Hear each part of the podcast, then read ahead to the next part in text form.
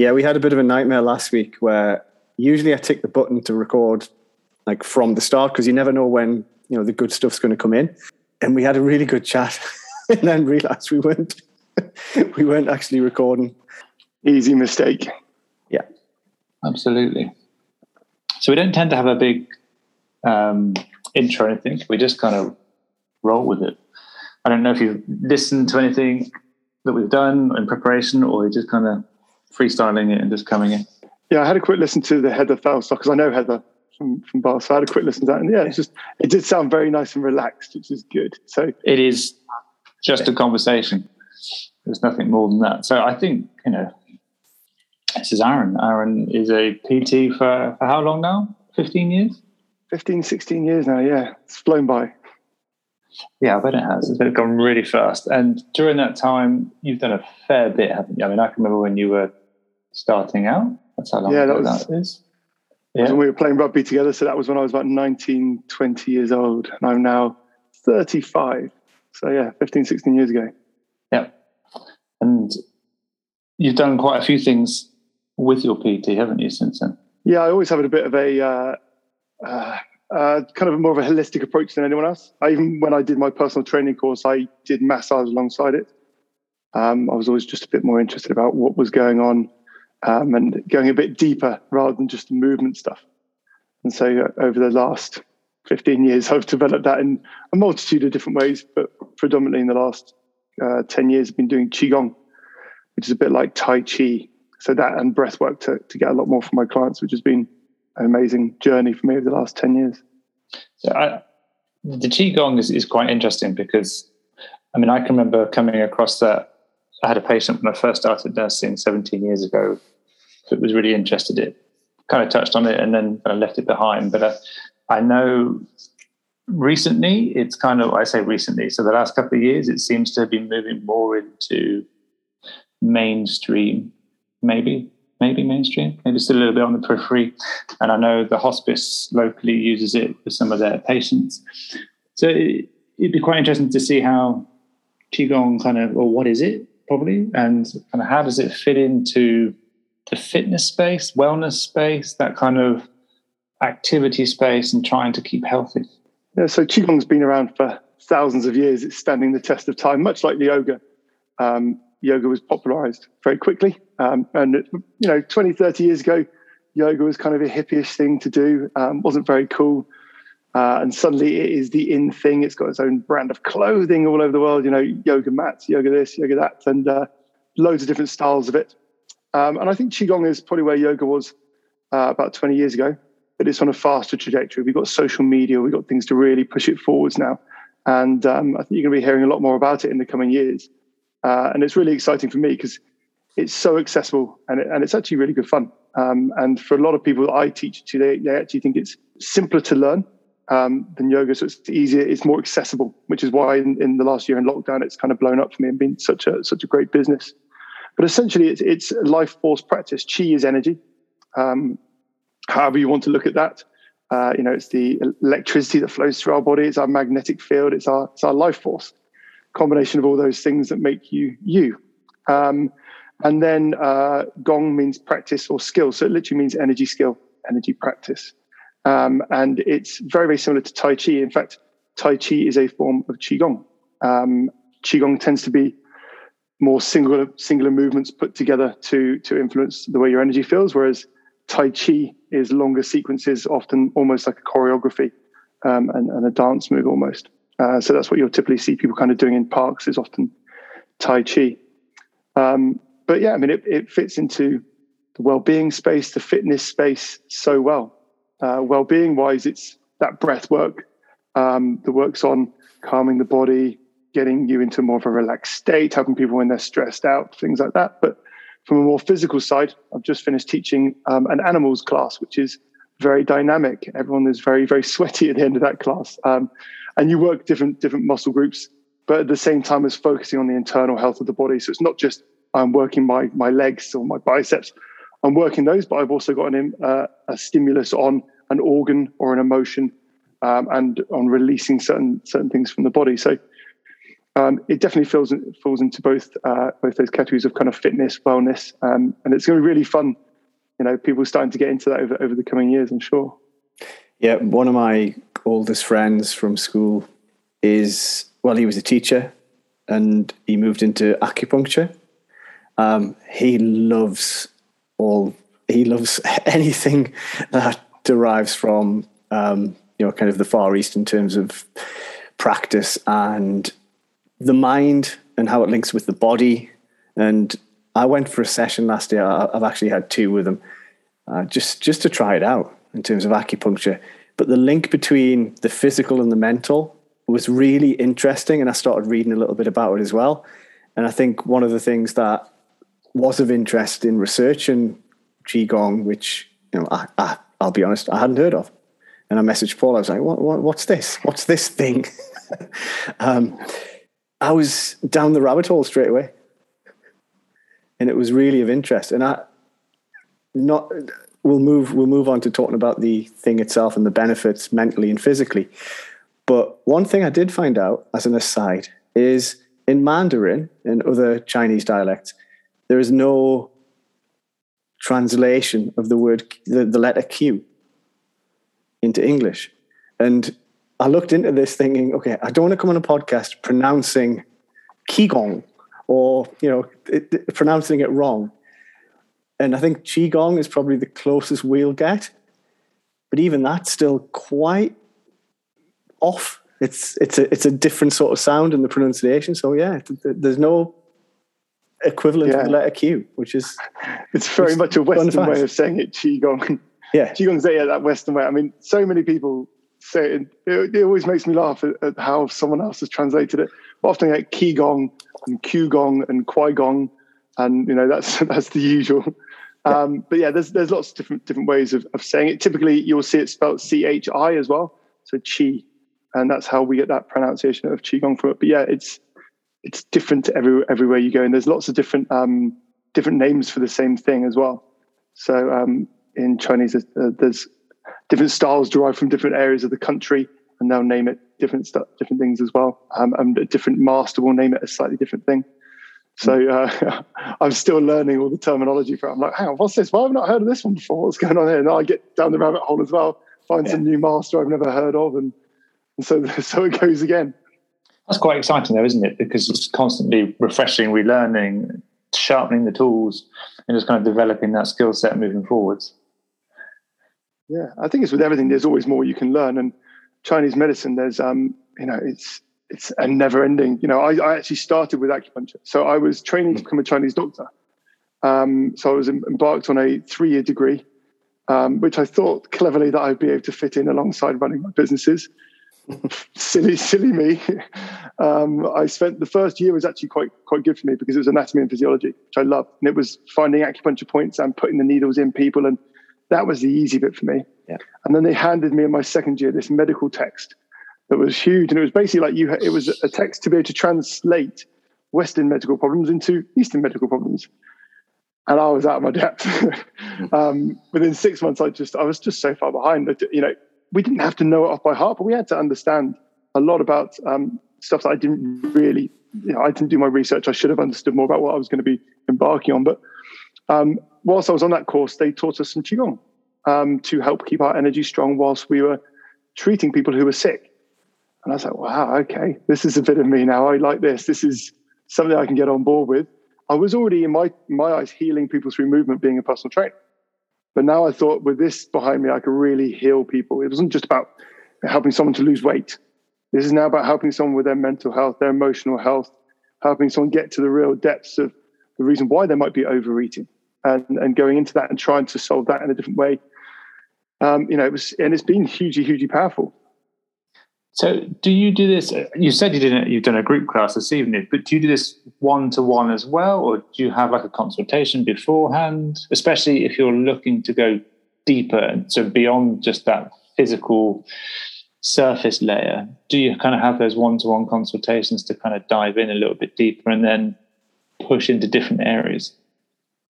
Yeah, I mean, I sort of do a mixture of stuff. So a lot of it has been on Zoom over the last year. But before that, I do weekend retreats where we do like 2 or 3 days of Qigong with a small group. I do one-to-ones.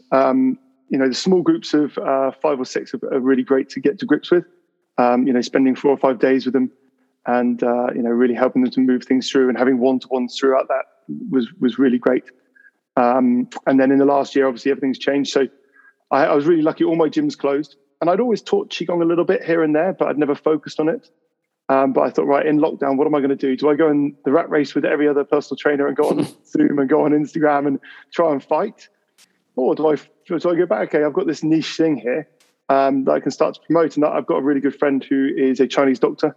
She's got an online brand called the Hayou Method, which is all about kind of healing through Chinese medicine tools. So gua sha tools and self-massage and breath work and things. And she was teaching some very basic Qigong and asked me if I could step in and teach some classes for her because they people needed to go to the next level and she just didn't have the knowledge. And within 2 weeks, I had a waiting list of about 100 people and it just spiraled from there.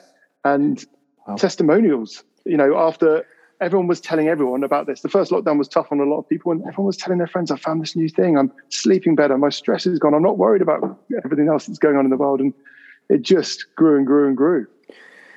It's crazy because I think I'm naturally a skeptical person. I'm very open to experience and very open to new things, and I'll not rule anything out, but I'm in the same way skeptical and I need to be convinced by something. And going back to the acupuncture thing, I never... You said the word niche. You know, everyone's skeptical. It's like, oh, it's just nonsense. You know, that's just, you know, kind of mumbo jumbo. That's not what normal people do. But having a conversation with Michael, my friend, and he actually laid it out. He says, "This, yeah, I understand that. But this is the theory behind it." And looking at the theory behind it and which bits affect which other bits. And I think it's kind of in acupuncture, which you'll know if you study it, it's kind of upside down. So to affect the face, you go down into the legs in certain channels. If you want to cure something in the throat, you'll measure from the feet up the distance from the top of the head to the throat. And I was like, actually, that's fairly solid after looking into it. And that kind of makes sense and is quite logical after looking at everything. And it made me want to, this was last year, it made me want to explore a little bit more about these mystical arts, as people would see them as. And I think one of the things that we were keen to do is to not just be pigeonholed. We've probably said that word multiple times in every episode so far, Paul, you probably agree, but we want to try and, just explore as much as possible about human nature, human activity, and ways of being better. Yeah, it's not just about going to the gym to lift weights or going for a run. There are multitudes of different ways of exercising or being healthy. And going back to your point with regards to skepticism, I think if something's been around for 5,000 years, there's something there, isn't there? Let's be honest. The same with acupuncture. And I think you kind of have to go, okay, just because these are my assumptions, because this is my, let's say, westernized mind. There's a lot of people that have invested a lot of time in this. Let's be open-minded and kind of dive into this. So it's interesting. You said you had a waiting list really quickly. Now, I'm going to make an assumption, and feel free to shoot me down this, but I'm guessing 80, 85, 90% of that was probably female as opposed to men. Yeah, and mostly 50 plus. Yeah. Yeah, it was just they were, you know, they were the kind of demographic that were engaged in maybe my friend Katie, but also in looking after their health. You know, they had things going on. They weren't necessarily people who wanted to go to the gym. They didn't have any gym equipment at home or any equipment at all, really, yoga mats or anything. And it's super accessible and really easy. And, you know, as you said, Sean, it makes sense. Right? Like when you start to look into it, it just starts to make sense. Like, and it explains things in a different way. It explains things in a way that you can look to heal yourself. Instead of going to your doctor and going, please help me, Chinese medicine would say, no, the other way, it would say, no, I'm going to assist you to help yourself. A lot of people go to their GP and go, just, I need you to give me a pill to make me better. Mm. And, you know, that's what the vision is often of what people are looking for. Now, Chinese medicine is assisting you in healing yourself. And so tries to simplify things as much as possible so you understand what might be going on internally so that you can go through the motions to do that. And so the people who are engaged in Chinese medicine often know that. And then in alternative therapies, often looking for that something different. But that's a minority. Majority of people want someone to give them the answer and tell them exactly what to do. Chinese medicine can't do that. It's assisting people in healing themselves. I think that's that that part that's come through. And then there's that trust part of that has to go with that. Yeah, for sure. And have you found the longer you've done it, so has that waiting list changed shape, for want of a better description? Has the demographic changed? Has the gender and the age changed? Yeah, we've opened it up a little bit more. It seems we've got more people of a variety of ages and more men involved, particularly husbands of wives who've been doing it for a long time and have been bullied into it. But they've probably seen their wives doing this religiously. Like, it's become a daily practice for a couple of thousand people that I've taught over the last year. And they honestly, they said the testimonials they sent through, like, I'm feeling like a different person. And all you've taught them to do is breathe and move their body in different ways. And so that has spread that way. Now, it's slowed down a little bit because obviously lockdown has ended and people got the access to their gyms again. But it is still slowly growing, not at the same rate that it was. But that interest is still there. And, you know, we're really lucky that we have Zoom and social media and stuff that helps us to keep pushing that message out. And I'm literally teaching people all over the world. And I'm not sure sometimes that people even understand what I'm saying because of the language barriers, but they can just follow the movements and they can follow the breath and they're still getting huge benefits from it. And that's that translation of it. And isn't it nice that they've adopted it into a daily routine? So it's no longer things that we've spoken about on other podcasts. It's that, right, I must go to the gym. I must go and do this, as opposed to it just becoming, and I'm going to repeat things you said before, just like cleaning your teeth. You know, that's what I do this time of day, because now this is part of what I do to help me moving forwards. Yeah, massively. It's the accessibility of Qigong. You don't need any equipment, really. I mean, there's some forms that you might want to go down on the floor, so you might want a mat, but predominantly it's a standing practice. It's breathing and moving your body. So a sequence might just be 10 minutes, might be an hour long, might be 90 minutes long, but you can get away with just 10 minutes every day and you'll get a massive benefit from that. Or you can do a few minutes here and there throughout the day and still get that benefit. So it's making it really easy for people. And I'd say the majority of people do a 25-minute sequence every day. Every morning they get up and they do a routine, which I've taught them. And they know the days they haven't done it. One of the things about often going to the gym, as a personal trainer, I've known it for years, is that people go to the gym, they often get pushed quite hard on the first couple of sessions. They feel really sore, and then they start to build up a negative connection to it. Yeah. Qigong, immediately after the session, you feel good, and you start to maybe sleep better within just a few days. And so it's all positives, and it's really, really easy to do. And it doesn't feel like much of a chore, and they haven't even have to leave their house. So you've just gone positive straight away. And you know, it creates very little barriers as to why you wouldn't want to do it. Can anybody do it? So say if I wanted to get Amy, my wife, and Toby, my 10-year-old son, say, right, we're going to sit down with Aaron tonight and we're going to go through it. Is it that accessible?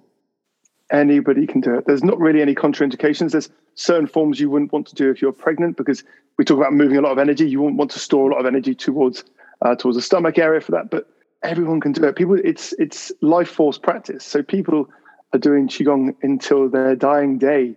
You know, movement and breath is such a basic part of being human. Because that inclusivity just breaks down so many barriers. You know, oh, you need to be 18 to come in the gym and lift the weights, or you've got to go to this specialist class, or I don't want to go in there because everybody's really intimidating. This just seems really inviting. And if you can kind of get past that first mental barrier going, what is this weird stuff? Actually put that to one side and go, this is going to help me. Let's dive in. I think there's quite a lot of that. This is weird stuff that puts people off. I think that this is weird stuff is a thing. Well, we know it is. It is a thing. If you don't have an open mind and you're not willing to move past that, you're probably never going to do it, because you've been conditioned by. We're not even talking about the fitness world here. We're talking about like life and sleeping and being awake and happy and comfortable. We're not talking about fitness in the sense that, you know, you're going to be sick into a bin after you've done a workout. We're talking about what it is to be a human who is experiencing the world in a pleasant way. And a lot of people can't get past that point.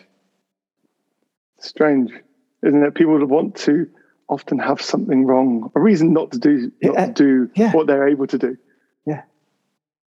Imagine a world where nobody had anything wrong with them.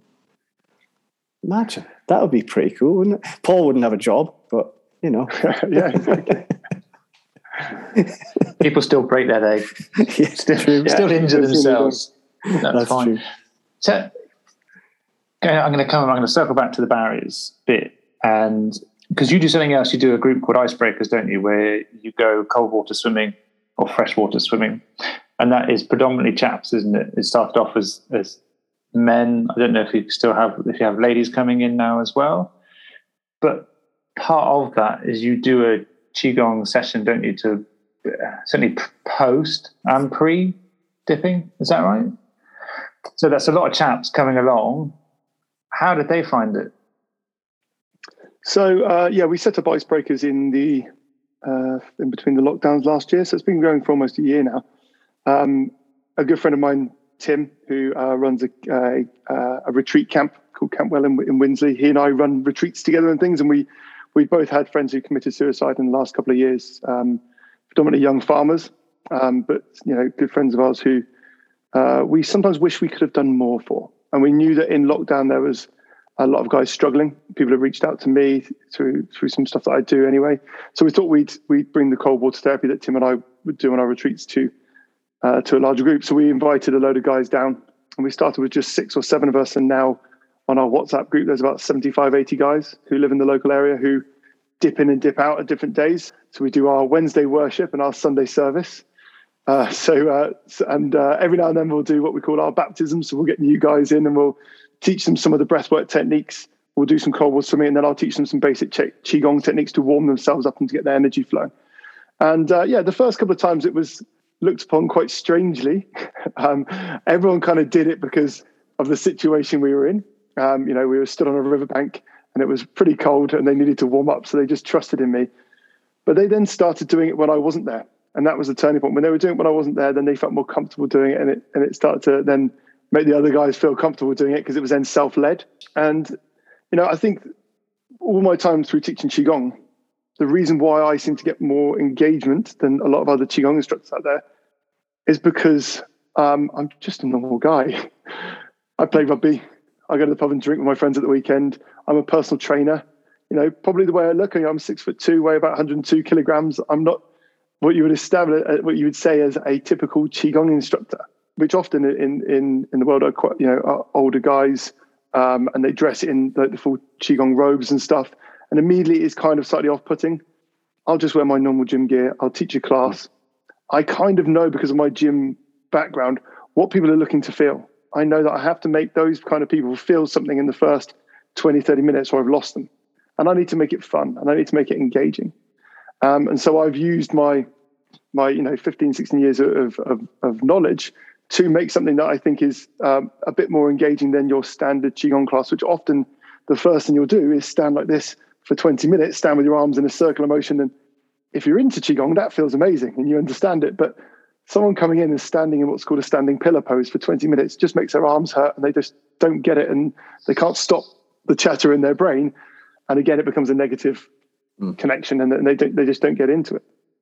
I think that was one of the things that I'd written down on my quite sparse bit of paper because I had things in my head was, you're obviously not just a one-trick pony. You're not just a Qigong coach, trainer. What's the term?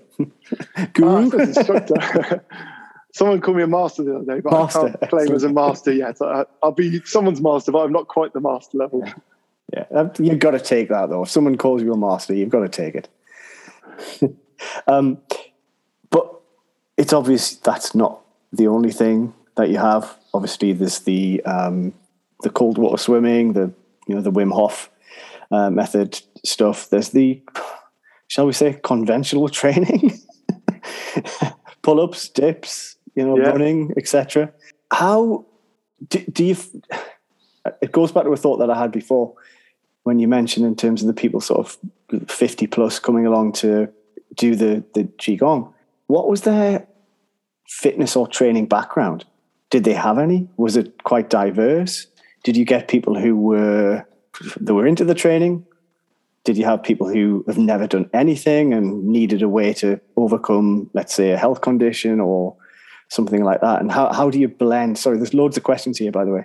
How do you blend all of those things and also people's individual needs as a PT to get them the outcome that they need? Because everyone has a different starting point and everyone has a different outcome. Yeah, I mean, that's a big question. Yeah. I'll try and remember it as I go through. But we, from the Qigong side of things, when people came to me for Qigong in the last year, it's been predominantly for health issues. They needed some way of keeping themselves moving when they've got poor joints, or there was, a lot of mental health issues. People who can't sleep very well. They typically come to Qigong because, they needed some relief from pain or something like that. But over the year, that's developed, and they've moved from a style of Qigong. I teach a style called the 12 rivers. In Chinese medicine, there are 12 main organs. So you do one move, 12 moves, so one move for each of those organs in a very specific order in order to make sure the energy is flowing freely around the body. Whilst doing those movements, you're realigning posture. You're releasing tension on the body. You're making people more flexible. You're working on the breath. And you've got all these internal organ massages going on as well. So you can have a huge, huge effect on the way someone feels very quickly with this sequence. And after most people repeating that for a few months, they were then ready to do something more dynamic. And they came to then do a series of moves, which is called the five animals. And that's what I was just teaching earlier. It's a more dynamic form. There is a huge number of variations of all the moves. You can make them harder or you can make them easier, depending on your fitness level. It was just people had to get the trust in me of doing the 12 hours and then feeling better and their joints are already getting stronger to then go into the more dynamic style. There was a lot of resistance when I first started teaching the dynamic style. It took me a long time to convince people. I did a lot of free sessions to show them actually it's okay. And now they love it. Some of them obviously go much harder than others. And the people who tend to push themselves harder in those classes are people who come from sporting backgrounds or have done a HIIT class in the gym quite regularly. They've replaced their HIIT class with the animal Qigong, and they find it just as good, if not better, because of that extra internal work. And believe me, with the animals, it's linked to Kung Fu.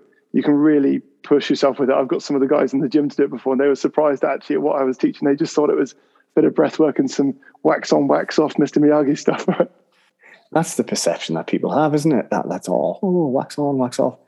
But actually, try it. Actually, give it a go.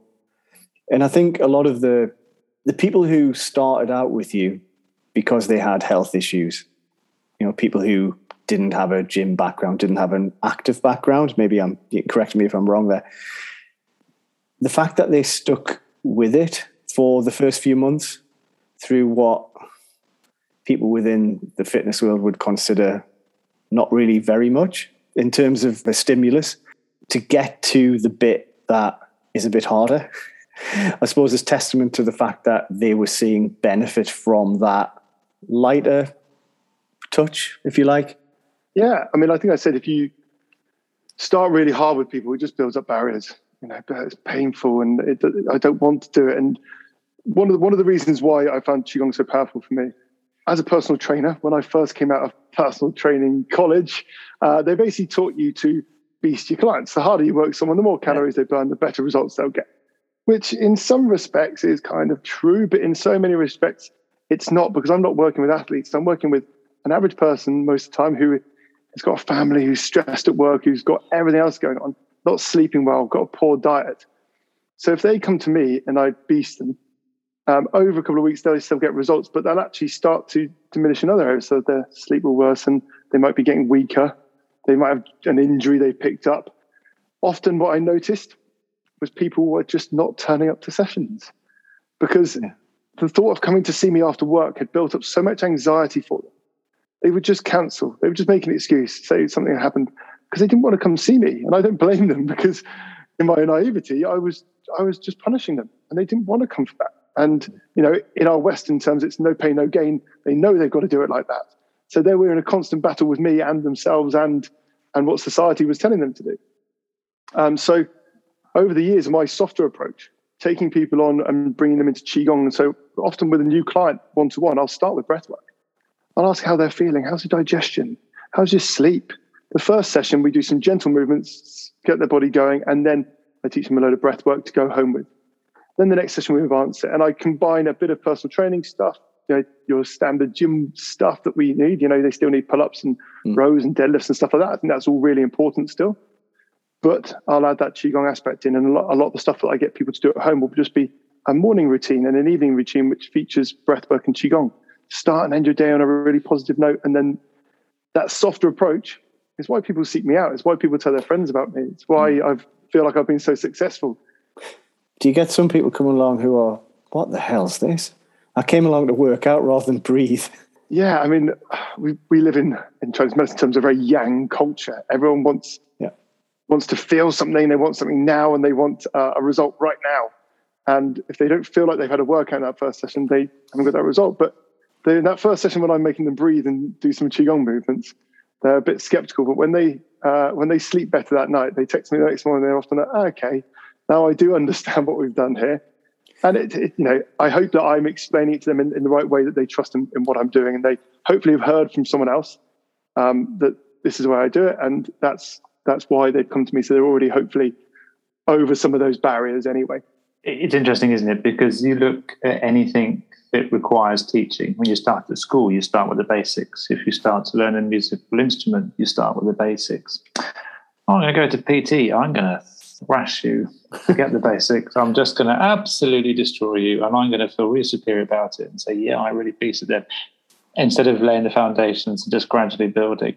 And I hope people are starting to find that that's not happening, because I think that's a big barrier for people actually exercising because of that fear. Oh, I'm going to feel like everything's going to ache for 4 or 5 days. I can't do anything. Why do I want to go back and do that? Whereas that softly approach, it just sort of puts the breadcrumbs out, doesn't it? That's some follow on to get to the gingerbread house and kind of enjoy that. Have you found, you've got 2 younger brothers, haven't you, Aaron? Yeah. Have they kind of gone, oh, I'm super sceptical, what is he doing now? And kind of gone, oh, actually, I'll have a nibble and have a go at this. They've both had a little go. I mean, they both like it, but they're not into it enough, you know. And I think it's one of those things, I'm the older brother. Do they want to listen to me? No, probably not. Not really. I mean, I actually put my mum and dad on my course over Zoom when I was in lockdown. And they both really enjoyed it. They haven't really kept it up, because they're people that need someone there to do it with them every day. But my dad said, in particular, it took him 3 days to get over the fact it was my son telling him what to do over Zoom. And then once he finally got over that a little bit, he kind of got into it a bit more and he relaxed, and he really did enjoy it. And, you know, he saw that this group of people that I was answering questions to, and the way that I delivered it and the way I conducted myself. And I think, you know, he was obviously quite proud at that point as well, which changed the mindset. But he said, he definitely resisted it for at least 3 days of the 5-day course. So, you know, it's a bit different with family, but yeah, a lot of my friends are slowly coming into it. You know, I've been doing this really in quite a big way online now for the last 18 months. And people are going, okay, he's still making some money on this. He's still got people following him. There must be something in it. And they're all buying into it. And I was away on holiday. I taught all my friends out there and they loved it. And my girlfriend does it with me, but every time that I do it, she goes, oh, I really must do this more. I forget how good I feel afterwards. And then she won't do it again until I teach her the next time, even though she's got, you know, the material that I've given her to do it by. So, yeah, I mean, I think there's the part of the reason why is the mentality of my brothers and part of my girlfriend is their workouts are calories out versus calories in, and they want gains in the gym. That is, and the mindset of my friends. Whereas the older generation are kind of past that now. They just want longevity. They want their body to work longer for them. And that's one of the reasons why I love Qigong so much.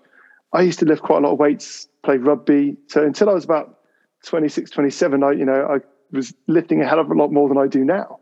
But I was sore all the time. And I was bored of being sore all the time. And I thought, actually, I want to become more flexible, and I want to be able to still lift those weights. I don't need to lift them that heavy. I just want to enjoy my body more, and I want it to last way into the future for me. But you're still, you know, you've got muscle. You can tell there. You're still a specimen, shall we say.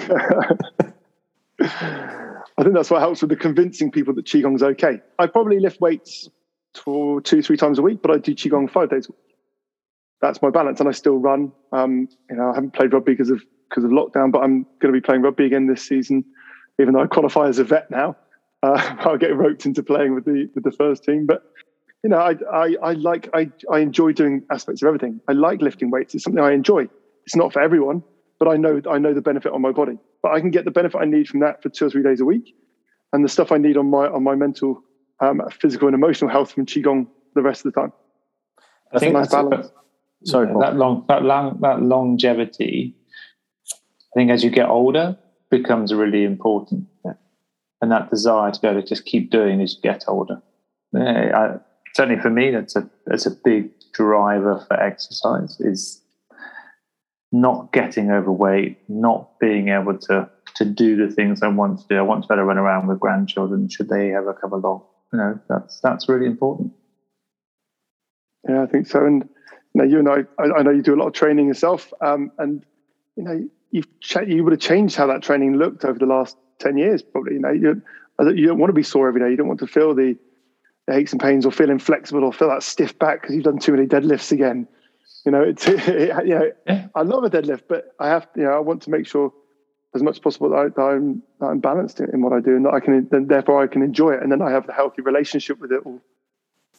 But I think the important point there is, let's just focus on the deadlift. That's not just all you do. You do so much else. Yes, you might deadlift, but yes, you might do some Qigong. Yes, you might do some cold water sub-immersion work.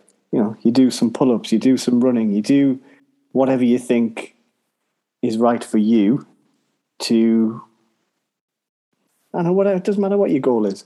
Like Paul just said, you know, about longevity and being capable for as long as possible. I mean, that me and Paul talked about this in our first episode. That's our goal, you know, as parents, as old men. Not old, but, you know, older, you get a sense of your own mortality. Yeah. And I think the more you can do, the better, in my view. Ironically, I'm probably fitter now than I was when I was playing rugby with you, Aaron. Ironically, yeah. It's much smarter. I probably actually train more now, but it's understanding the recovery, that sleep, that mindfulness, and being able to just put the brain in neutral, let the day seep away, and not carry stuff around, I think is really important. And I think the fact that you can marry those two things together is so helpful to the people that you talk to. And I think more people would benefit from having that interwoven into what they do, and not just, you know, the power lifters that go in and are lifting super heavy deadlifts whilst listening to, I'm completely pigeonholing here, you know, dark thrash metal from Norway or Scandinavia. Yeah, you know, actually that's great, that works for them, but also there are 22 other hours in the day to live through, and it's one thing being set for a certain purpose, but actually to have that balance is so important. Yeah, I think in the forms of Qigong that I teach, and Qigong in general, acupuncture, Chinese medicine, it's about finding balance in your body. We get too fixated on doing the one thing very often. We just do our one thing. I just lift weights. I just do cardio. I just do yoga. All of those things create imbalances in other areas. Like, so the style of animals that I teach, each animal, these 5 animals have a different attribute to fitness. So the tiger is all about strength, and you do like press-up kind of movements. It's all about tension throughout the body and using your whole body at once. The snake is all about flexibility, moving like water, moving really fluidly with your body. So having that openness through the hips in particular with that one. The crane is all about balance and poise. You think about that Karate Kid kick where he's balancing one leg. That's a crane move, but it's that balance, that poise and expansive movements, particularly in the Kung Fu nature. That's the kicking game. You have the leopard. The leopard is about agility, speed, movement, being able to change direction quickly and be dynamic. And that's not just in your body, that's also in your mind. Being able to problem solve and move quickly, that's an important part of what's going on. That's the connection. And then the dragon is about the cardiovascular health. It's about the heart, the fire of the body, and that heat that radiates outwards. But by doing all these animals, doing them in a balanced way regularly, you're hitting strength, flexibility, balance, agility, and cardiovascular health. It creates balance in your body. And yes, around that, I still lift weights. Yes, around that, I still do my running and stuff. But I can literally get everything I need from those five animals because it's about balance. And like I say, too many of us are just fixated on that one thing that we do. And that's what creates problems. That's what creates injuries. If you think about those five things that you just mentioned, they're pretty much what CrossFit is about. On the surface, in terms of, the flexibility, the gymnastics, the cardio, the strength, the mobility. They're the same themes. It's not different. And I know it's just come from a different... It's the Western versus Eastern culture, which there's a wall between the two, and they don't cross over. But actually, what you've just talked about there is like, yeah, absolutely 100%. That's what I'm interested in. That's what I like to do. That's why it's been so successful. It ticks all the boxes for so many people, except for the mental bit, perhaps, with regards to CrossFit. Yeah. I suppose it depends how deep you go into CrossFit. If you go deep into the competitive side, yes. But just using it as a training method without, as you know, Paul, I've been a member of a CrossFit gym, but I've never done a CrossFit class and I've never gone down that road, and still do CrossFit style workouts now, albeit in my garden and out the back in the back lane. I've actually seen a massive improvement in my mental health through that. And maybe that's because I don't have the competition element of it. Fitness in general will be helping your mental health. But I think, CrossFit is part of a big community as well, which is another powerful thing. I mean, my thoughts on CrossFit are up and down. Some days I think it's great, some days I don't. I mean, but yeah. I think on a deep level, you get the full package. You get the fitness, you get the flexibility, you get all that stuff. But if you're someone dipping in and out of a class, there's not always enough focus on the flexibility side of things and those other bits. It's like lift your weights, smash yourself, and hit yourself hard most days, and then get out. And I think you got all those bits encompassed in there. But like the philosophies of some of that Eastern stuff coming through was like, guys, if you're not feeling up to it today, just do that, but a slightly gentler version of it. Just do that, and then give yourself more stretching time at the end. They could both learn, they could both work together. If it's true in the East, it's true in the West, right? And so it's just about marrying those two things. Exactly. I'd have thought earlier, which was, I think you mentioned something about the Eastern way of thinking different to the Western way. We're all humans on planet Earth, possibly the only intelligent organisms in the universe. Probably not, but we're all humans. That's 7.6 billion people. Most of them are Chinese. But we're all just humans. And, what works for one human must work for another human, no matter where they live on the world. Yeah, I think that's true. I'm going to change gears a little bit now, if that's right. So recently you started doing some Wim Hof stuff, haven't you? With the ice baths and cold water immersion for periods of time. And I listened to you on a different podcast, and you said at the time there was a lot of similarity in the Qigong and the breath work and some of the stuff that the Wim Hof method uses. Have you found that quite a smooth transition across? I like the Wim Hof stuff, but I think it misses out some key bits, if I'm honest. And so I like the fact that as icebreakers, I was teaching Qigong versions of breathwork and then some Qigong warm-up movements. But the reason why cold water therapy has become so popular is the Wim Hof method. So we got some instructors in who are trained instructors in his methods to teach some people another way, because I didn't want to be preaching. I want to be the community where we all learn from each other, not just me telling everyone how to do it. So we're bringing different people in with different skills. And previously I had done a Wim Hof retreat for 10 days where we did the ice baths and the breathwork, and I liked it. The reason why people like it is because it makes you feel something, these deep, intense breaths. You get this tingliness, this buzziness all over. And that's what gets people hooked. But you can't do that all day, every day. You know, you need at least 15, 20 minutes to do a decent Wim Hof session. It's quite intense. It's quite impractical to just fit in, I think, for a lot of people. So within that, they're not necessarily been teaching just breathe in and out through your nose the rest of your day, breathe into your belly to do this. Not teaching people to have a good breathing pattern all the time. It's just putting them into a really good state for 15, 20 minutes, which will have a residual effect for a few hours. But what do you do the rest of the time? What are you helping people all the rest of the day? So the combination of what I do alongside the Wim Hof stuff hopefully has had a bit more of a powerful effect on people. The belly breathing and the relaxed breathing in out through the nose is harder for people to connect with because it doesn't give you that intense feeling. But over time, as people get stronger and are better at doing that and have grow more skill with their breathing apparatus, they'll get a better effect by breathing in subtler techniques than some of the more intense stuff. So I think it's super powerful stuff. I think it's a great gateway for people into more breath work and understanding that breath work is super powerful. But I think there needs to be that next level of actually there is so much more to it and so much more subtlety that will be more powerful in the long run. Wim Hof is someone who pops up quite a lot on podcasts and YouTube, and you know, people reference it quite a lot.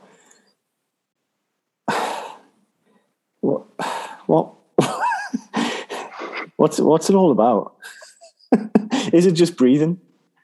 It's something I haven't delved into, I'll be honest, and I'm just going to be honest here. I've written it off as just someone, Wim Hof, who wants to try and make Wim Hof a brand. I'm just being totally honest. I haven't looked into it enough to know whether that's true or not. I don't know what your view is, Aaron. Yeah, I mean, he's a really charismatic, interesting character. He's super passionate about what he does. And he's got a great zest for life, which has got a load of people really hooked on what he does. He's rediscovering breathing techniques that have been around for thousands of years. He's put his own twist on some of them. Some of the variations of tummo breathing, which is the Tibetan breathing technique. And then it's combining that with some of the mindset stuff and then the cold water therapy and the ice baths. And, you know, he's broken world records doing the most insane things in extreme cold. And some of the studies done on him against illnesses, they've kind of, I can't remember exactly what it was, but they injected him with something and they showed his body fought it off very quickly when he was doing the breathing techniques. And they said, well, you're just superhuman. He said, no, give me 12 people and I'll replicate them. So like a few days later, he replicated the same thing with 12 people doing his breathing techniques. So he's got a lot of science behind him. A lot of people are doing some studies, and that's what's made it so popular. And it's again, that energy that comes behind it. People do the ice baths, they chant, they start singing, they get that camaraderie. It's been really powerful, and he's got it simplified enough for people where you can get his app or you can do some breathing techniques online, and you do the cold water showers. And it's, you know, for a lot of people, just those two simple things are life changing. Yes, he's the first one to make it mainstream. There's a lot of other people who've been doing it, and lots of people doing it in different ways. Like I say, I think there's some variations on some of those breathwork techniques and things. And you know, there's a lot of people doing it very well out there. He's just a great face for it and getting people into it. It's like that, again, that entry level. And from there, people should start to explore a little bit more. But in terms of what it is, I mean, I'd love to have you guys along to one of our next Icebreakers events where we do the breathwork, because I've done quite a bit of it. The guys who are part of the Icebreakers, I told them to do the Wim Hof stuff on YouTube, and they've done it. And it takes you to a certain depth. But when you have a room of 20 guys, which we had, 24 guys, we had some good music playing.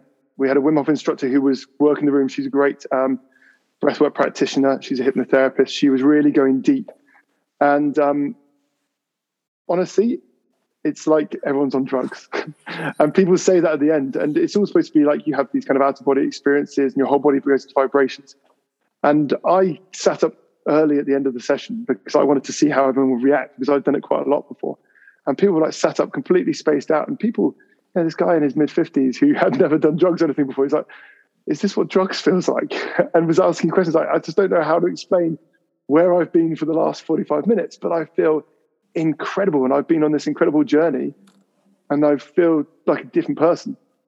And that breath work, that deep, heavy, you know, deep inhalations in and out and some pauses with the breath. When you do it in a group environment, that energy of all those people, and you have a great practitioner, it is super powerful. And I will say it's life-changing for some people, and it really opens up new doors and new possibilities of what they can do with just their breath and with their body. As I mentioned, yeah, me too. Yeah, I'm in. Yeah, I actually like jumping into cold rivers and seas and stuff. That's fine for me. The whole, as I said earlier, I'm a cynical person. I'm skeptical about stuff, but I'm willing to learn and willing to open my mind to get into something. Something that has been mentioned a few times is sleep, in terms of improvements in sleep. And this is something that hopefully we'll cover in future podcasts and sort of look at sleep, even though we're an activity podcast, which, sleep is the opposite. But improvements in sleep is a huge thing for people to gain from and people to benefit from. And I don't actually think the world is fully aware of how important sleep is to them. So I'm really interested in the fact that, Aaron, you've mentioned sleep probably 4 or 5 times in terms of the benefits that people who've come to you and done whatever they've done with you, whatever you've programmed or prescribed for them. Why do you think that is? Why do you think sleep has been improved? Reducing stress and reducing that impact of stress on the body through the activity you do, through your diet, and through the breath, and then through the environment that you put yourself in. People often actually don't realize how sleep deprived they are. They're just used to functioning on 50-60%. That's their normal. So when you suddenly give someone a load more sleep, that, oh my God, I feel completely different. I've got this burst of energy. I feel refreshed. Like Superman. It is. I sleep pretty well all the time. I'm out. I sleep straight the way through. I always try and get that 7 or 8 hours a night. So, but I know if I've had a night that's been disturbed, I've only got 4 or 5 hours. I feel like crap the next day.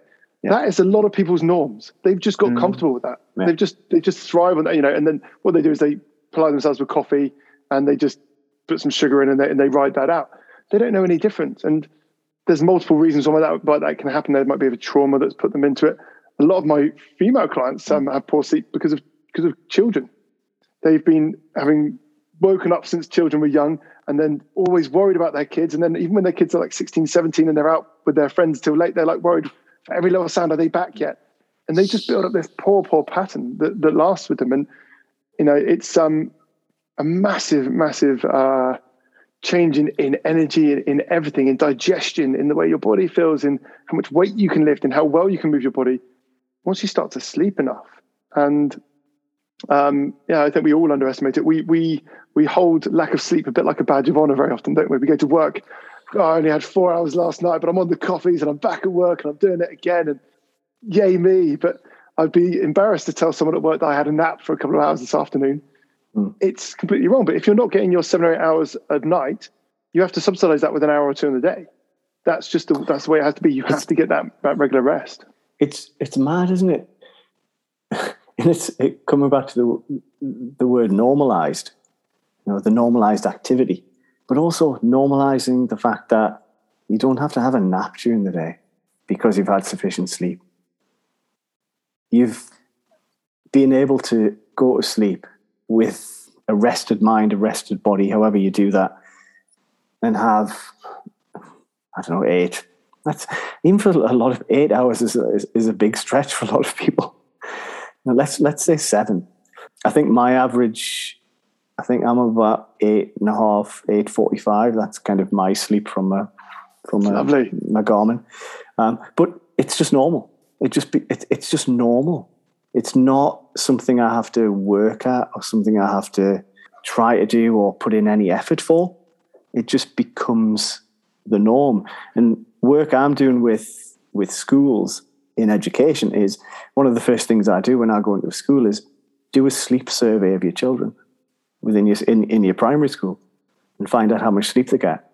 And then look at how much sleep an individual child gets and then correlate that to how they're performing and the issues that you have with them during the day and how their, you know, how their behavior is. It is, it's just crazy. It's, they're like, oh, imagine. Okay. Yeah. That's part of the issue. It's mad. Yeah, we just don't put two and two together, have we? People just don't get it. Hmm. And, you know, you talked about your Garmin there. I don't always get my clients to use, you know, wearable tech and stuff like that. A lot of people have it naturally. I'm not too worried about how many step counts people are doing so much each day and how many calories they think they're burning doing stuff. But I do love people to know how much sleep they're getting. And particularly a lot of people, you know, drink during the week. They'll have a couple of glasses of wine. And I will tell them, right, okay, I want you to stay in your normal pattern for a week and then track your sleep that week. And I want you to not drink for a week and track your sleep. And they're astounded by the difference. Like, just 2 glasses of wine that night and my sleep quality or my or the way my body recovered at nighttime. I mean, a lot of them can do your nervous system recovery as well as your sleep length. And like, my recovery is so awful just from 2 glasses of wine. They can't believe it. And I'm like, that is you all the time. You think you've got poor sleep. You're tired all the time, but you need to have a glass of wine to unwind. You're undoing the cycle for yourself. And it's that realization that it's like been a massive hitter for people, being like, oh God, I had no idea that it was that bad. Yeah, I see a lot in my work in the surgery of people not sleeping well. We talk about sleep hygiene, coming off screens, lower lights, not having caffeine after 3 o'clock, avoiding alcohol, making sure you're having plenty of fluids. You know, just simple things that make such a big difference to a quality night's sleep. And actually, just because you're turning the light out at 10 o'clock, you're probably not actually going into a decent sleep till about 10:30. So whatever time you think you're getting, you're probably not getting quite as much. And like you said there, Aaron, you know, you get them to do a good week of going to bed early, not having all those different bits and pieces, and they come back and go, I feel pretty good now, actually.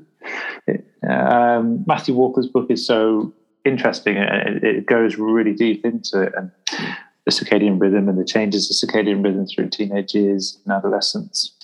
And it does have such a big impact, especially moving forwards into later life, brain health, the risk of Alzheimer's, dementia, and those different things, along with your physical health. It's coming back to that total body thing that you were saying earlier. It's not just about one thing or another. It's that holistic picture. Yeah, lifestyle. You know, you get it.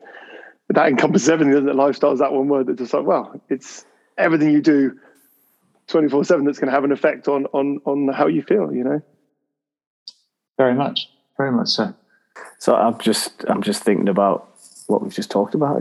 It's mad. I like the fact when you're talking about going into schools, I love that. I mean, I do some Qigong with kids. I've particularly done it.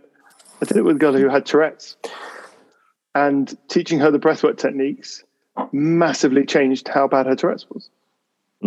Calmed her nervous system, put into a more relaxed state, so she wasn't kind of fighting that nervous system, that twitch. And I mean, again, we're going to throw out a generalized statement here a bit that ADHD, in Chinese medicine terms, we call it an overstimulation. And often it's where children are, they're too stimulated the whole time, and therefore they can't relax. But in every case that I've seen and looked at, every child who has ADHD that I've witnessed mouth breathes. They breathe in out through their mouth, like an excitable puppy. And you go, that kind of look, right? And it's that mouth breathing is keeping them in their sympathetic nervous system state, though it's keeping them agitated. Of course they can't relax. Of course they can't quite quieten their body to be able to focus in school. And so many schools who are doing yoga or some breath work or some kind of thing before class are seeing for the next 2 hours, their kids are extremely attentive. These children who you labelled with ADHD or problems, attention issues, suddenly they're really attentive. It's like, okay, so the breath connects with the movement, connects with the sleep, connects with the whole system. And that is exactly why with my clients, I start at the breath. Yeah. I mean, just to let you know, I'm an education consultant. I work with schools and colleges on various different things. And one of the things that I do see and do like to work on is the sleep of the pupils. It just has such a huge impact. It has such a huge impact, and for the reasons you've just described. Has a big impact on cortisol levels, doesn't it?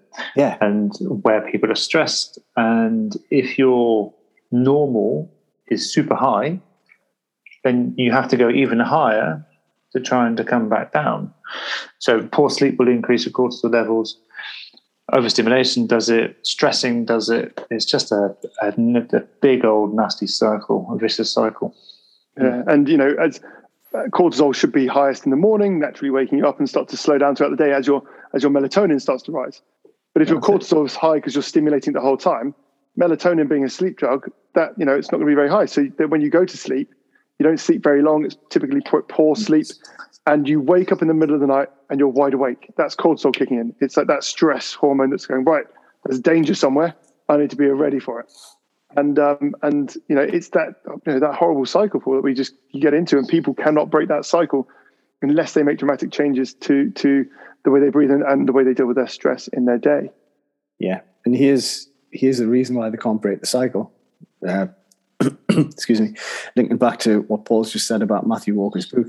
So during the day, the hormone that triggers melatonin is called adenosine, and what happens when you wake up, your adenosine's effectively zero. And during the day, as you get more tired and you do more things, your adenosine fills up. So the more active you are and the more engaged, let's say, you know, kind of not necessarily physically, but mentally, your adenosine increases. And it's like a cup. So as the adenosine gets to the top of the cup and spills over, that triggers the melatonin, which triggers you to go to sleep. If you have a nap during the day, your adenosine then drops back down the cup and has to build up again, which means if you're sleep deprived, your natural day, trigger. Yeah, your triggers will make you more sleep deprived because you have to have a nap, which lowers your adenosine, which means your melatonin won't kick in as early, which means you're up late, you go to bed late, you sleep less well. You wake up early. It's just disrupted. Yeah. And so it continues. Yeah, and so it continues, and that's the point, and that is why it continues, and that is why it's a hard thing to break. It's not mumbo jumbo, as we said earlier. It's scientific, and yeah. And there's so many sleep studies done now, and again, I'm going to throw random numbers out here that I'm not really remembering, but there was something like 90% of patients who came to see a doctor in a trial. Who had mental health issues such as depression, 90% of them were sleep deprived. Yeah, 90%. I mean, there's no coincidence there. You know, it's if you're not having that recovery time, you're going to stay anxious, you're going to stay stressed, you're going to be over breathing. Everything's going to perpetuate you. You just get into that pattern, and that then makes other illnesses. You know, people get ill in their digestive system. You know, IBS symptoms that come from a lot of stress, and it can have an effect on the whole body. Injuries, lethargy, you know, weakness in your muscles, all that kind of stuff. It can all come back to sleep and the breath. Yeah, very much so. I think you might even know him, Aaron. We're going to have John Sykes on, who is a GP who goes under the handle of the Health and Fitness Doctor, and we used to work together. And he's, you know, so much. I'm not going to say solved, but so much can be helped by increasing your levels of sleep. So many health issues. It's not a cure-all, but it does make a big difference to many different things. Yeah, it's just a big part of that full circle. And you know, at least if someone's got something big going wrong, but you can help their sleep, that can actually help them feel a bit more energetic, which in turn can help relieve a bit of pain. And it's that knock-on effect of that, as well as a number of other things we have to target, but it seems to be one of the biggest influences that I've found. In my studies and with clients is how that's why I've said it so many times in this podcast, getting that sleep right. And that's why I brought it up, and I didn't want it to be the focus of this, but you, Aaron, you have mentioned it a number of times, and I took that as something that you'd seen a lot with people and has been a big trigger and a big impact, and the fact that people have seen better sleep from engaging with you and whatever interventions that you've, you know, prescribed to people. be it the Qigong, be it just standard PT, or be it, the cold water submersion, Wim Hof breathing type stuff. It's great that they've had benefit from whatever it is. And I think that's a theme that we've covered quite a lot. It doesn't really matter what you do, just do something. Just do something positive and something that's going to benefit you. Something that makes you feel good. Mm. That's again that Qigong stuff I said. It's so simple, and you feel good from it. There's no reason why you wouldn't want to do a basic Qigong move a few times a day, because there's no reason why you shouldn't. And immediately after doing it, you feel better. If you've been sat at your desk for a while, there's some simple moves I teach people to get up and release tension, and to come back to it 5 minutes later with a clearer head. Yeah, there was a thing I used to do a few years ago. There was an Instagram account called Death of the Desk, which is now called, I think it's now called movement.iq or something like that. But basically it was for office workers who were basically just sitting at the desk all day. And it was things that you can do whilst you're sitting at your desk. Move your shoulders, move your ankles, stand up, look out the window, move around. And I did that at work for people who just sat at a desk all day. And they thought it was great. They loved it. They loved actually somebody's telling me to get up and stop staring at my screen and walk around, walk down the corridor and back every 20 minutes. And I'm being paid to do this. Hey, that's great. And it actually had a really big impact on staff morale, their focus, their ability to, their productivity, which was obviously the aim, because, in management, you just want people to work better. But probably their health as well. We didn't monitor it, but, maybe they went home and thought, actually, whilst I'm sitting watching the TV with my TV dinner, I don't know whether they had a TV dinner on the knee. Maybe they did, maybe they didn't.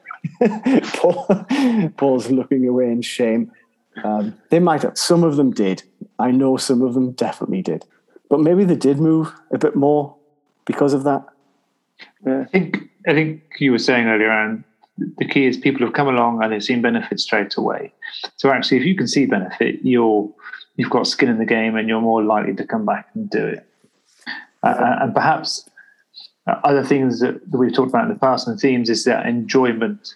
Oh, I've enjoyed that. I'll come back and do it. I've seen benefits and I'll come back and do that. And I think that's the same with getting people to move up from their desks. They feel slightly better. I mean, just listening to you talk, I'm intrigued and I want to go away and kind of tap into what you're doing and try it and build into what I do, because I can see the benefits of it. I shall probably drag my wife and my son into it. I can see Amy doing it, but I'm not too sure Toby will do it. But we'll give it a try. You just need to push him in. Push him into the river. I was about the movement as opposed to the river. He'll be diving in. That's not a problem. Yeah. Where can people find you, Aaron? So my Instagram, Aaron Personal Trainer. My gym in Bath, Tonic, Toniq. And predominantly I teach Qigong for an online company called Hayou Fit. Hayou means good health in Chinese. So Hayou Fit. And so we teach all kinds of different Qigong classes for mixture of abilities on there. And then, of course, you can come join us outside of the icebreakers if you're a man. We're men only at the moment. Creating that safe space for guys to talk and to feel comfortable with that. But we will be running some mixed events. The next icebreakers, or the next Wim Hof event, we're doing men only in the morning, and then there's a mixed group in the afternoon. So yeah, welcome to join on any of those. Yeah, definitely. You've got no excuse, Paul. You're quite near. I am actually very near, and I think it would just be a case of pulling my finger out and coming along perhaps one Sunday morning, because I think it's too late on a Wednesday. I'm usually on my way to work at 7:30. Wednesday is 6:30 normally. Saturday's 8 a.m. That's fine. Using the garage at at 5 on a Wednesday morning, so that's my training time. I get up early and get it done out of the way. But Sunday at 8, I reckon I can probably do it. Won't be this Sunday, but maybe in a couple of weeks' time after I come back from holiday, I will come and find you down at the Weir and slide into the water. If you want to try a Qigong class and a more dynamic version than animals, let me know and I'll sign you up for a class next Wednesday evening, just before this, 6 till 7, if you're free. Yeah, I definitely want to do that. I shall be in Wales on holiday next week, but perhaps when I come back. So that's interesting, because you're saying dive straight into the animal class. So you don't need to do the basic starting. You can just kind of dive in, or you just follow along. Kind.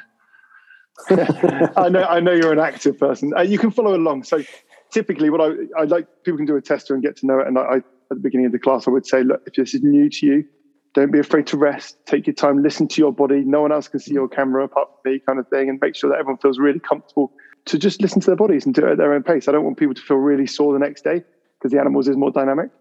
But I know Paul, that you train quite a bit, so you'll be fine with it. The flexibility bits you might struggle with. And the next thing is, if you did enjoy it, I'd say do a course, because the important thing about the course is it teaches you the details of the moves, but more importantly, why we're doing the movement. So it's not just a press up to work your chest and whatever. Like I said earlier, it's actually going into an organ and an emotion, and we're trying to release that emotion in a very specific way. So you have to get that deeper learning that you won't pick up straight away. I'll talk about it, but you won't fully get into that. And then the classes, and then that'd be a great one just to try and see the more dynamic side. So you don't just think it's the wax on, wax off.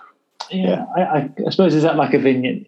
I'm trying to equate it to the yoga, because, having said this is probably the next yoga sort of thing coming through. Is it like the kind of the busy vinyasas that you would see in a yoga, that kind of busy movements?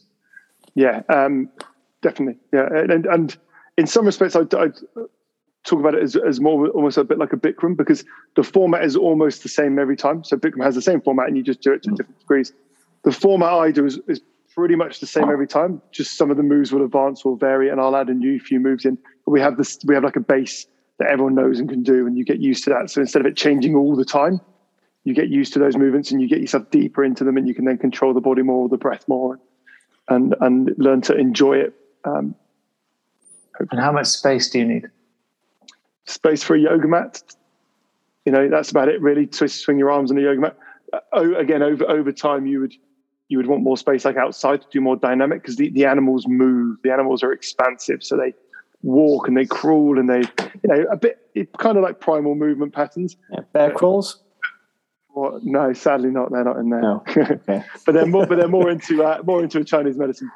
More into Qigong, and then looking at just pure fitness. But it's just another great way to move the body, but with a deeper level to it.